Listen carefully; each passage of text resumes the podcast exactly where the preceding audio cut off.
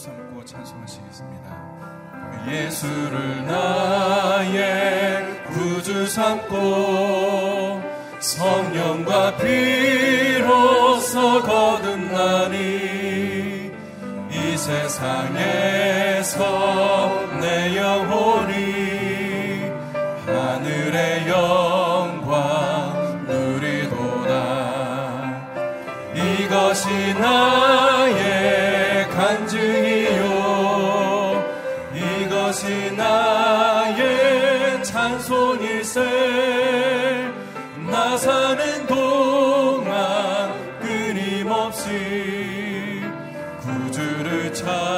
찬송하리로다.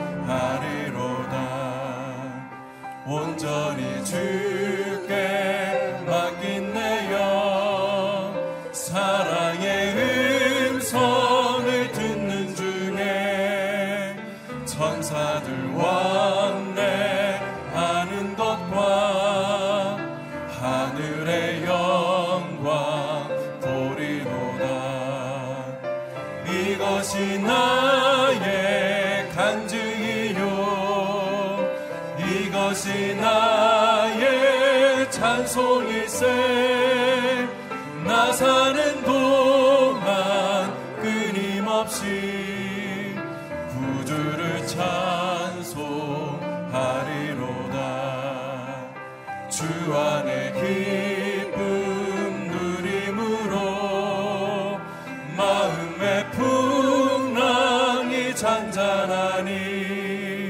세상과 나는 간곳 없고 구속한 주만 보이도다.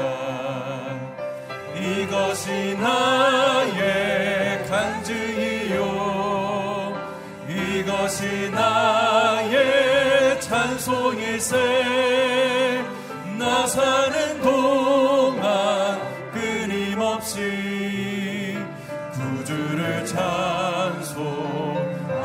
나의 간증이요. 이것이 나의 간증이요. 이것이 나의 찬송일세. 나 사는 동안 끊임없이 구주를 찬송하리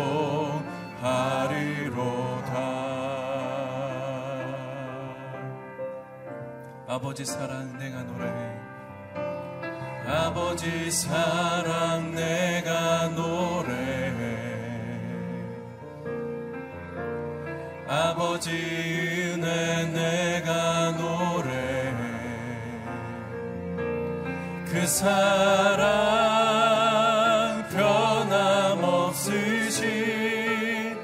거짓 없으신 성실하신 그 사랑 상한 갈 때 꺾지 않으시는 꺼져가는 등불 끄지 않는 그 사랑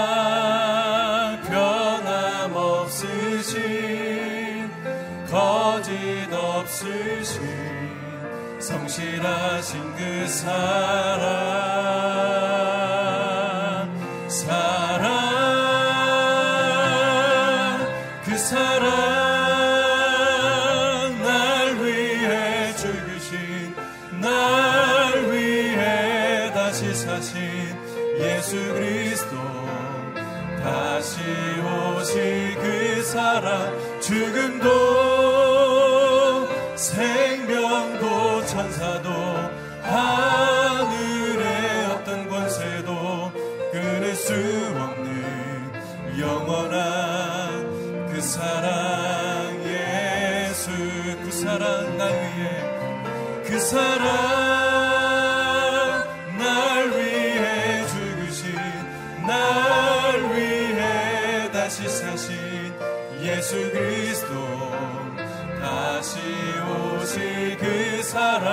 사랑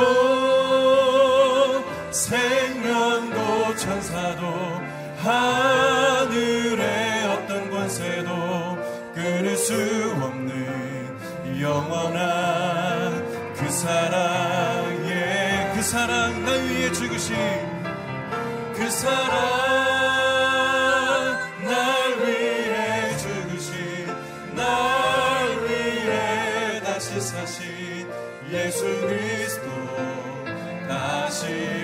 오실 그 사랑 죽음도 생명도 천사도 하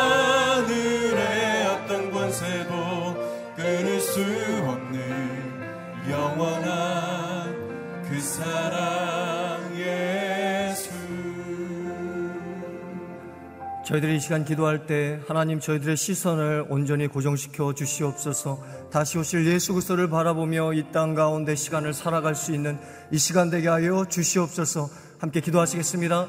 살아계신 하나님 아버지 저희들이 이 시간 예수 그리스도를 더 깊이 알아가는 그런 시간 될 수 있도록 주께서 은혜를 더하여 주시옵고 아버지 하나님 이 역사의 끝에 다시 오실 아버지 하나님 예수 그리스도를 온전히 바라보며 저희들이 이 땅의 삶과 시간을 살아갈 수 있도록 주여 은혜를 더하여 주시고 저희들의 시선이 온전히 고정될 수 있는 히브리서의 말씀의 역사가 이 시간 있게 하여 주시길 간절히 기도합니다. 아버지 하나님 믿음의 주여 우리를 온전케 하시는 이인 예수를 바라보자라는 그 말씀이 아버지 하나님 저희들의 아버지 하나님 귀한 말씀이 되게 하여 주시옵고 저희들의 시선이 아버지 하나님 한눈 팔지 아니하고 아버지 하나님 온전하게 예수 그리스도를 바라보며 이 시간을 한 걸음 한 걸음 살아갈 수 있는 그런 시간 되게 하여 주시길 간절히 기도합니다. 이 주어진 시간 아버지 하나님 시작하는 시간이 있듯이 끝나가는 시간이 있고 또한 아버지 하나님이 온전하게 하되는 시간이 끝나는 그 시점을 바라보며 아버지 예수 그리스도를 바라보며 이 시간 살아갈 수 있도록 주께서 은혜 베풀어 주시길 간절히 기도합니다. 아버지 하나님이 시원한 눈을 팔고 있는 한 영혼 한 영혼 있다면 아버지 하나님 온전하게 예수 그리스도를 다시금 바라보며 다시 오실 예수 그리스도를 바라보므로 저희들이 아버지 연장 속에서 일터 속에서 오늘 하루를 살아갈 수 있는 귀한 을 더하여 주시옵소서. 살아계신 하나님 이 시간 저희들의 시선이 예수 그리스도에게 온전히 고정되기를 소망합니다.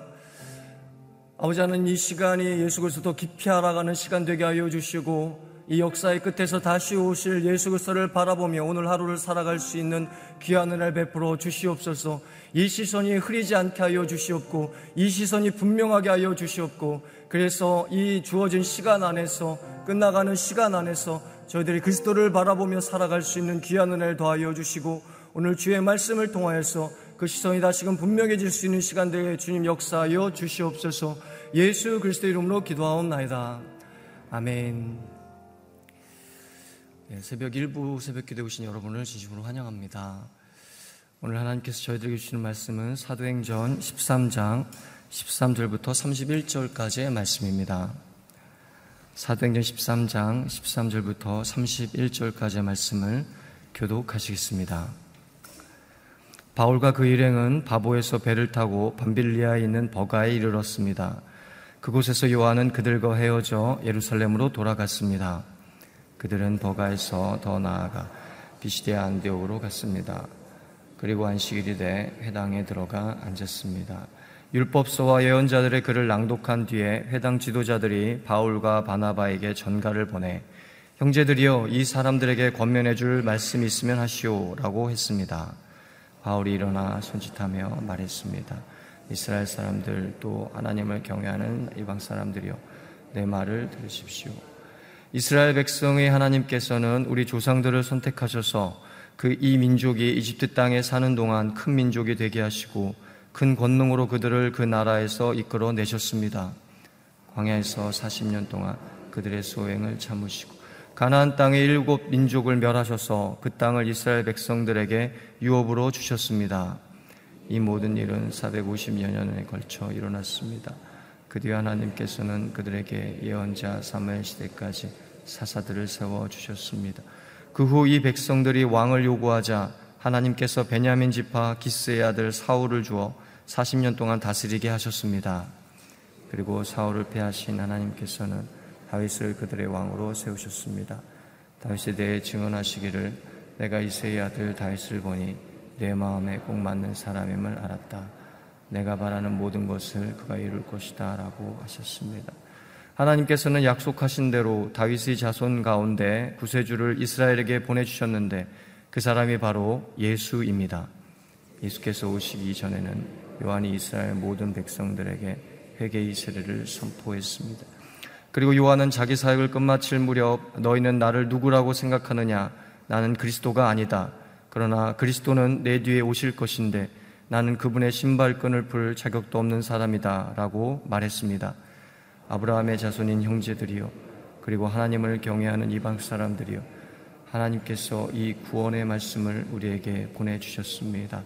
예루살렘에 사는 사람들과 그 지도자들은 예수를 알아보기는 커녕 오히려 예수를 정죄해 안식일마다 읽는 예언자들의 말씀을 그대로 이루었습니다. 그들은 사형을 선고할 근거를 전혀 찾지 못했음에도 예수를 죽여달라고 빌라도에게 요구하고 예수에 관해 성경에 기록된 모든 말씀대로 행한 뒤 예수를 나무에서 끌어내려 무덤에 묻었습니다. 그러나 하나님께서는 죽은 사람들 가운데서 예수를 살리셨습니다. 다 함께 그 후 여러 날 동안 예수는 갈릴리로부터 예루살렘까지 자기와 동행했던 사람들에게 나타나셨습니다. 그들이 바로 지금 백성들에게 예수에 대해 증언하는 사람들입니다. 아멘. 이규 목사님 나오셔서 하나님 말씀 전하시겠습니다. 할렐루야. 아침마다 우리에게 말씀하시는 하나님을 찬양합니다. 믿음으로 선포하겠습니다. 능력받는 새벽 기도, 응답받는 새벽 기도, 성령을 체험하는 새벽 기도, 하나님의 음성을 듣는 새벽 기도, 믿음대로 될지어다. 아멘. 내가 기도하지 않으면 우리 집은 망한다. 내가 기도하지 않으면 우리 교회는 망한다. 어, 이런 사명감을 가지고 열심히 기도하시기를 축복합니다. 자, 어제 사도 바울과 바나바가 1차 선교 여행을 떠났습니다. 안디옥 교회로부터 정식으로 파송을 받아서 바나바의 고향 이었던 섬에 가서 복음을 전하고 이제 다시 배를 타고 어, 버가라고 하는 지역으로 올라갑니다. 그의 여정 가운데 또 어떤 일이 생기는가 보겠습니다. 먼저 13절 말씀 함께 읽겠습니다. 시작. 바울과 그 일행은 바보에서 배를 타고 밤빌리아에 있는 버가에 이르렀습니다. 그곳에서 요한은 그들과 헤어져 예루살렘으로 돌아갔습니다. 마지막 문장에 줄을 쳐보세요. 그곳에서 요한은 그들과 헤어져 예루살렘으로 돌아갔습니다. 마가 요한이 바울 바나바와 함께 헌신을 해서 그 사역에 동참을 했다가 얼마 되지 않아서 이제 다시 그 사역을 포기하고 예루살렘으로 돌아갔죠. 어, 왜 돌아갔을까? 이 본문에서는 그 이유가 써 있지 않지만 이제 2차 여행을 떠날 때 바나바가 어, 마가 요한을 다시 데리고 가자. 사도 바울은 안 된다. 이 다툼 때문에 결국은 둘이 헤어져서 각각의 사역을 하게 되죠. 그 다툼의 이유를 보면 마가 요한이 그 사역의 여정이 힘이 드니까 중간에 포기하고 예루살렘으로 돌아가는 거죠. 오늘 우리에게 주시는 첫 번째 말씀. 하나님께서 내게 맡겨주신 사명은 끝까지 감당해야 된다. 내가 어, 1년 동안 어떤 사역을 하도록 교회로부터 임명을 받았으면 그 해 말까지, 왜냐면 1년에 한 번씩 사역이 새롭게 되니까 끝까지 책임을 져야 한다. 중도에 포기하지 말라. 주의 일을 할 때는 반드시 어려움이 있다. 한 인간으로 사는 것도 어려움이 있고, 부모가 돼서 집안을 끌어가는데도 어려움이 있는 거죠. 하나님을 위하여 섬길 때에도 어려움은 반드시 있습니다.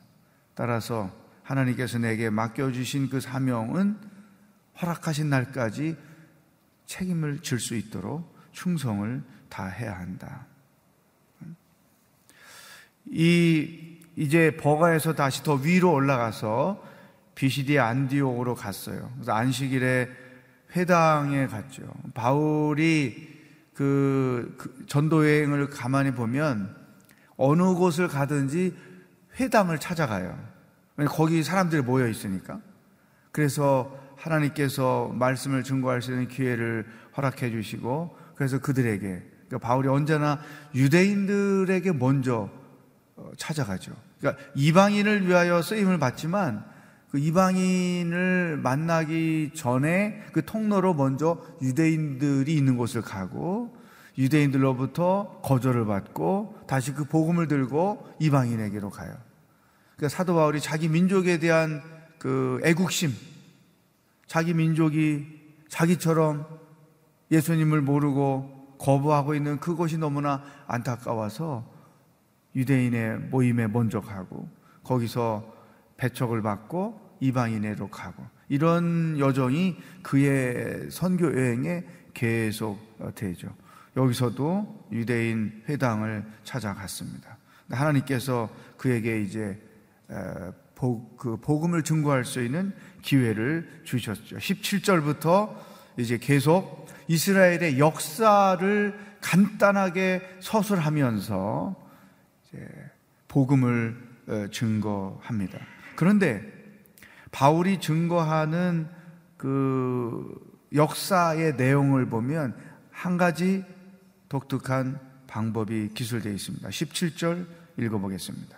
시작. 이스라엘 백성의 하나님께서는 우리 조상들을 선택하셔서 이 민족이 이집트 땅에 사는 동안 큰 민족이 되게 하시고 큰 권능으로 그들을 그 나라에서 이끌어 내셨습니다. 말씀을 잘 보세요. 17절 보면 큰 민족이 되게 하시고 그 나라에서 이끌어 내셨습니다. 19절 끝에 가면 유업으로 주셨습니다. 20절 끝에 가면 사사들을 세워 주셨습니다. 21절 끝에 가면 다스리게 하셨습니다. 자, 이런 그 자기네 역사를 표현할 때 그 역사의 주인공이 누구냐? 하나님이라는 거죠. 하나님이 하셨습니다. 하나님이 역사의 주관자이셨다. 이 표현이 계속 있어요. 근데 놀라운 것은 베드로가 복음을 증거할 때에도 스데반이 짧은 역사를 서술하면서 복음을 증거할 때에도 바울이 복음을 증거할 때에도 공통점이죠. 하나님이 우리 민족의 역사를 주관하시는 분이십니다. 하나님이 주인공이십니다. 그러니까 하나님 중심으로 역사를 서술하고 있다는 거예요. 오늘 우리에게 주시는 두 번째 말씀이죠. 내 인생의 중심도 하나님이시다. 나의 삶의 역사, 우리 개인의 역사도 내 인생이고 내 삶이고 따라서 내가 주인 노릇하며 내가 이끌어가는 것이 아니라 하나님의 주인이시고 하나님이 이끌어가시고 하나님의 인도를 받으며 사는 것이다. 이 굉장히 중요한 삶의 태도예요. 성경적 역사관인 거죠. 성경적 세계관. 그게 온 세계를 창조하신 하나님께서 주관하십니다. 하나님이 만드신 우리의 가정을 하나님이 주관하십니다. 나 개인의 삶을 하나님이 주관하십니다. 저를 따라 고백하겠습니다. 내 삶의 주인은 하나님이십니다. 하나님께서 내 삶을 다스리십니다. 아멘. 이 하나님 중심의 신앙생활. 이게 우리에게 절대로 필요하다는 거죠. 그러니까 우리가 왜 새벽마다 와서 기도하고 또 우리가 왜 말씀을 묵상하고 그 묵상한 말씀을 따라 순정하며 살려고 애를 쓰는가? 내 인생의 주인이 내가 아니고 하나님이기 때문에. 하나님이 내 삶에서 주인 되게 하시 위해서 하나님이 내 삶을 당신의 뜻대로 다스리게 하기 위해서 기도해야 되고 말씀을 묵상하고 그 말씀을 순종하며 살아야 하는 것이다. 우리 부모들이 가장 범하기 쉬운 실수가 뭐냐면 자녀들의 인생을 컨트롤하는 거예요.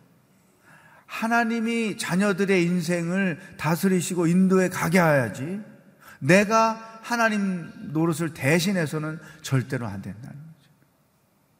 물론 부모들이 사랑한다는 명목 하에 그런 행위를 많이 하죠.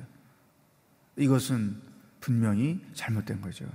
대개 상처받고 성인이 됐어도 삶이 어려운 사람들을 가만히 보면 부모로부터 강력한 통제를 받은 거죠. 부모에 의한 인생을 어릴 때부터 살아온 사람들이 성인이 됐을 때 보면 삶이 건강하지 못해요. 우리가 하나님이 주인 되지 못하게 하고 내 인생은 너, 내 것이라고 생각하고 내 마음대로 살았을 때 마지막에 남는 건 후회와 슬픔과 아픔뿐인 것처럼 똑같은 거예요. 그래서 내가 내 인생의 주인 노릇해서도 안 되고 내가 자녀들의 주인 노릇을 해서도 절대로 안 된다. 하나님께서 그들의 인생에 대하여 계획을 갖고 계신데 그 계획대로 우리 아이들이 인생을 살아갈 수 있도록 기도하고 격려하는 것이지 그것을 내가 통제하는 것은 절대로 아니다. 오늘 우리에게 주시는 두 번째 말씀. 우리 삶의 주체는 내가 아니고 오직 하나님이시다. 뒷장으로 넘겨가겠습니다. 자, 바울이 이 역사를 통해서 복음을 증거 근데 이 방법이 참 기가 막힌 거예요. 왜냐하면 유대인들, 물론 지금 이 자리에는 이방인들도 있지만 유대인들에게 역사를 서술해주면 다 공감을 하잖아요. 그렇지, 이렇게 하셨지, 애굽에서 나오게 하셨지, 광야의 소리를 먹이셨지. 그런데 하나님께서 주셨던 그 메시아에 대한 약속 알고 있지 않느냐? 그 약속이 바로 내가 지금 증거하고 있는 예수 그리스도 그분이다. 이런 식으로 이제 증거를 하죠. 23절. 시작. 하나님께서는 약속하신 대로 다윗의 자손 가운데 구세주를 이스라엘에게 보내 주셨는데 그 사람이 바로 예수입니다. 줄을 치세요. 자, 복음이 뭐냐? 그 다음에 29절. 시작. 예수에 관해 성경에 기록된 모든 말씀대로 행한 뒤 예수를 나무에서 끌어내려 무덤에 묻었습니다. 예수님의 십자가에서 죽음. 30절 시작. 그러나 하나님께서는 죽은 사람들 가운데서 예수를 살리셨습니다. 예수님의 부활. 자, 예수 그리스도가 우리 신앙 생활의 중심이에요. 근데 그 우리 기독교 신앙의 핵심이 뭐냐?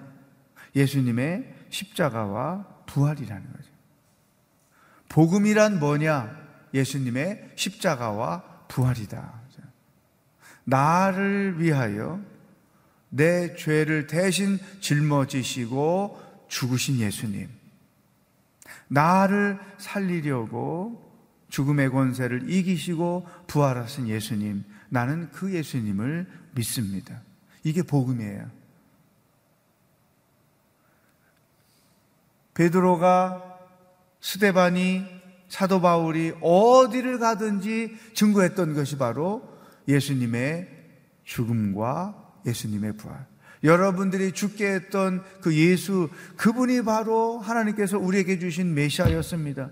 그런데 하나님께서 그분을 살리셔서 우리들의 주가 되게 하셨습니다. 이게 복음이에요. 우리가 믿는 믿음의 내용의 중심입니다.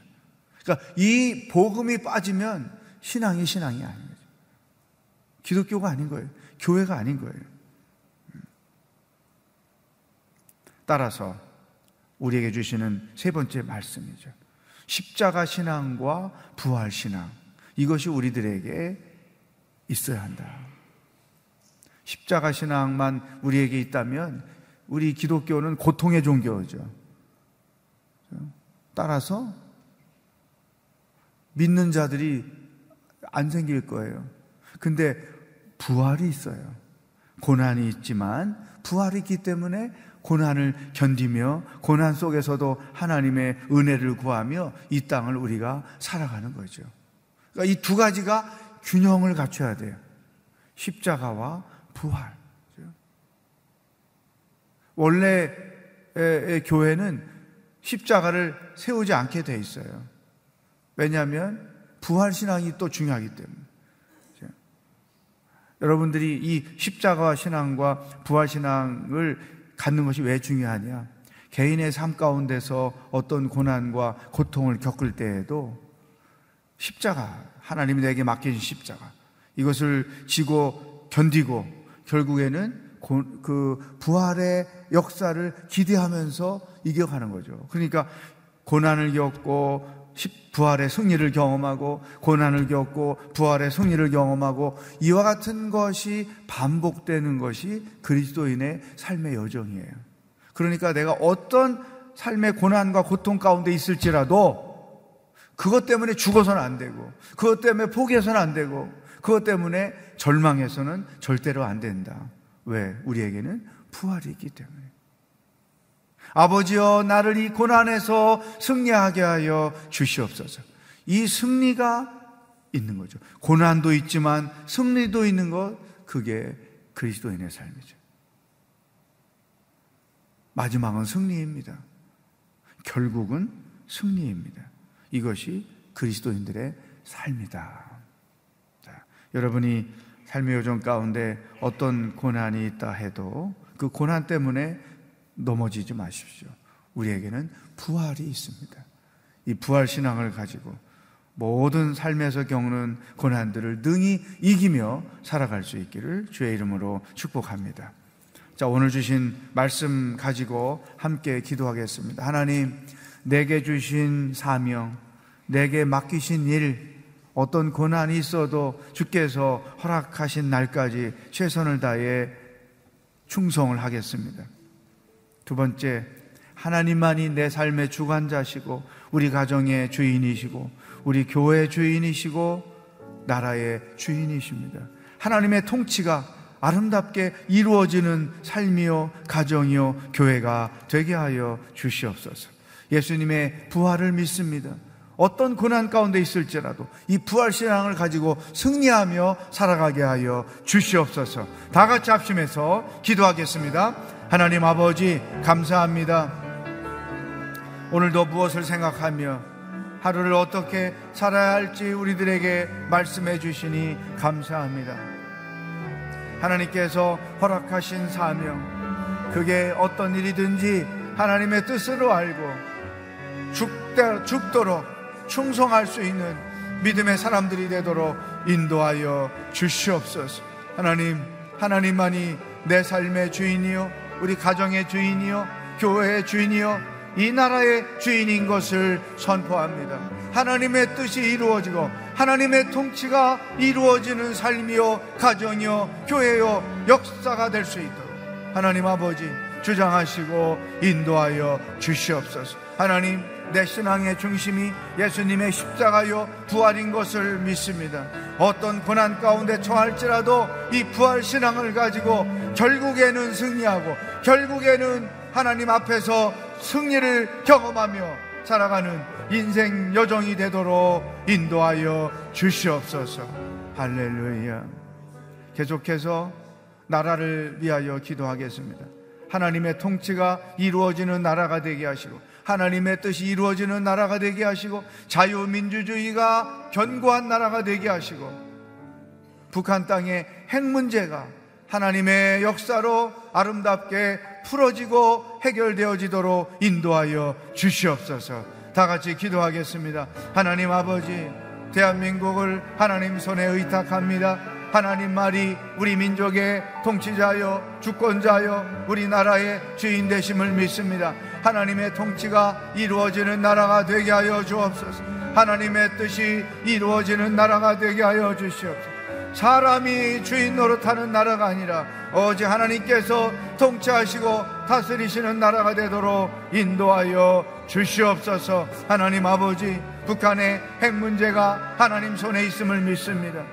하나님께서 그 핵 문제를 온전히 해결하여 주셔서 진정한 평화가 이 땅에 임하게 하시고 자유민주주의가 굳건히 세워지는 나라가 되도록 성령 하나님 이 나라 가운데 놀라운 일을 행하여 주시옵소서. 할렐루야. 하나님 아버지 내게 맡겨주신 사명 죽도록 충성하겠습니다. 어떤 삶에 고난이 있고 사는 일에 고난이 있다 할지라도 부활 신앙을 가지고 날마다 승리하며 사는 신앙인들이 되게 하여 주시옵소서. 하나님만이 내 삶과 가정과 교회와 우리나라의 주인이시오 통치자이심을 분명히 믿습니다. 하나님의 뜻이 이 땅 가운데 우리 개인의 삶 가운데 온전히 이루어지게 하여 주시옵소서. 오늘도 하루를 주님께 의탁하며 예수 그리스도의 은혜와 하나님 아버지의 사랑과 성령의 교통하심이 하나님의 통치가 이루어지기를 소망하며 오늘 하루를 살기로 결단하는 기도하는 모든 성도들과 복음을 들고 수고하시는 선교사님들과 하나님의 구원을 기다리고 있는 북한 땅의 백성들 머리 위에 영원히 함께 하시길 축원하옵나이다. 아멘.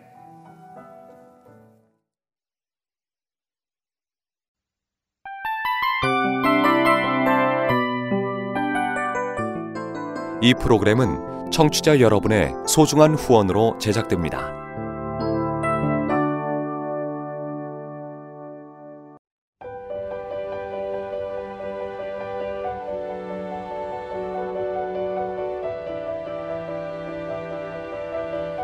세상에는 수많은 교회들이 있지만 더 깊이 있는 말씀 강해를 찾기 위해 크기로만 교회를 선정하지 않습니다. 보다 좋은 영적 콘텐츠를 더 많이 나누기 위해 방송비를 받지 않습니다. 1년 365일 복음만 전하고 싶어서 우리는 광고를 하지 않습니다. 온누리의 복음을 땅끝까지 CGN TV와 함께 땅끝 성교사가 되주세요